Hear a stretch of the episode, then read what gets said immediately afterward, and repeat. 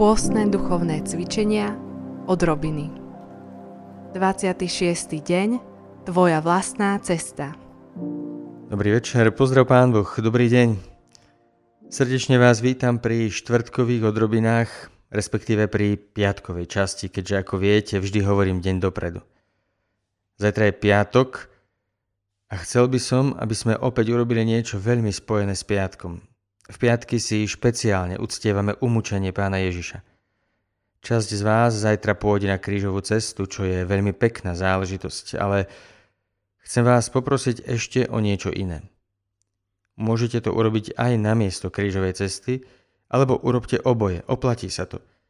Ale ak nemáte toľko času, urobte to, o čo vás poprosím.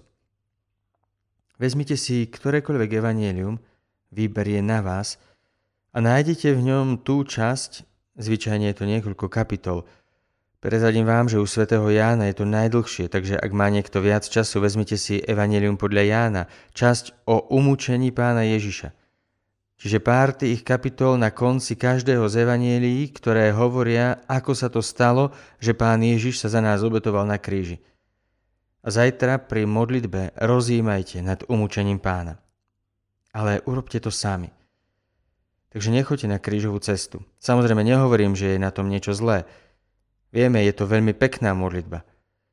Ale je to trochu ľahšie, pretože ťa niekto vedie, číta ti zamyslenia, ty ich viac alebo menej pozorne počúvaš, snažíš sa byť s pánom Ježišom, ale robotu za teba ako by urobil niekto iný. Ty sa jej len musíš zúčastniť. Zajtra skús viesť ty. Vezmi si evanielium, Pomaly si čítaj o umúčení pána Ježiša a rozímaj. Všímaj si rôzne veci, ktoré sa tam udiali. Sprevádzaj pána Ježiša na jeho najťažšej a zároveň najkrajšej ceste. Vyhrať si na to pol hodiny, alebo možno viac. Posaď si v kostole alebo doma. Vytvor si priestor, kde sa bude dať v pokoji pomodliť. Rozímaj zajtra o umúčení pána. Priatelia, v cirkvi sa kedysi celý pôst každý deň rozímalo o umúčení pána. O to ide, aby sme sa pozerali na pána Ježiša, ktorý miluje až do konca. Nejde o to, aby sme sa dívali na utrpenie. Nejde o to, aby sme si hovorili, och, on tak strašne trpel. Samozrejme, je to pravda. Ale cieľom je, aby sme videli, ako vyzerá láska. Vidieť, ako milovať až do konca, ako milovať tým najdokonalejším spôsobom. Človek, ktorý sa naplňa utrpením pána, sa jednoducho učí milovať. Keď sa v živote ocitneš pred rôznymi situáciami a budeš čeliť výzve milovať, aj keď to bude náročné, tvoje srdce si spomenie na to, ako miloval pán Ježiš a bude sa od neho učiť.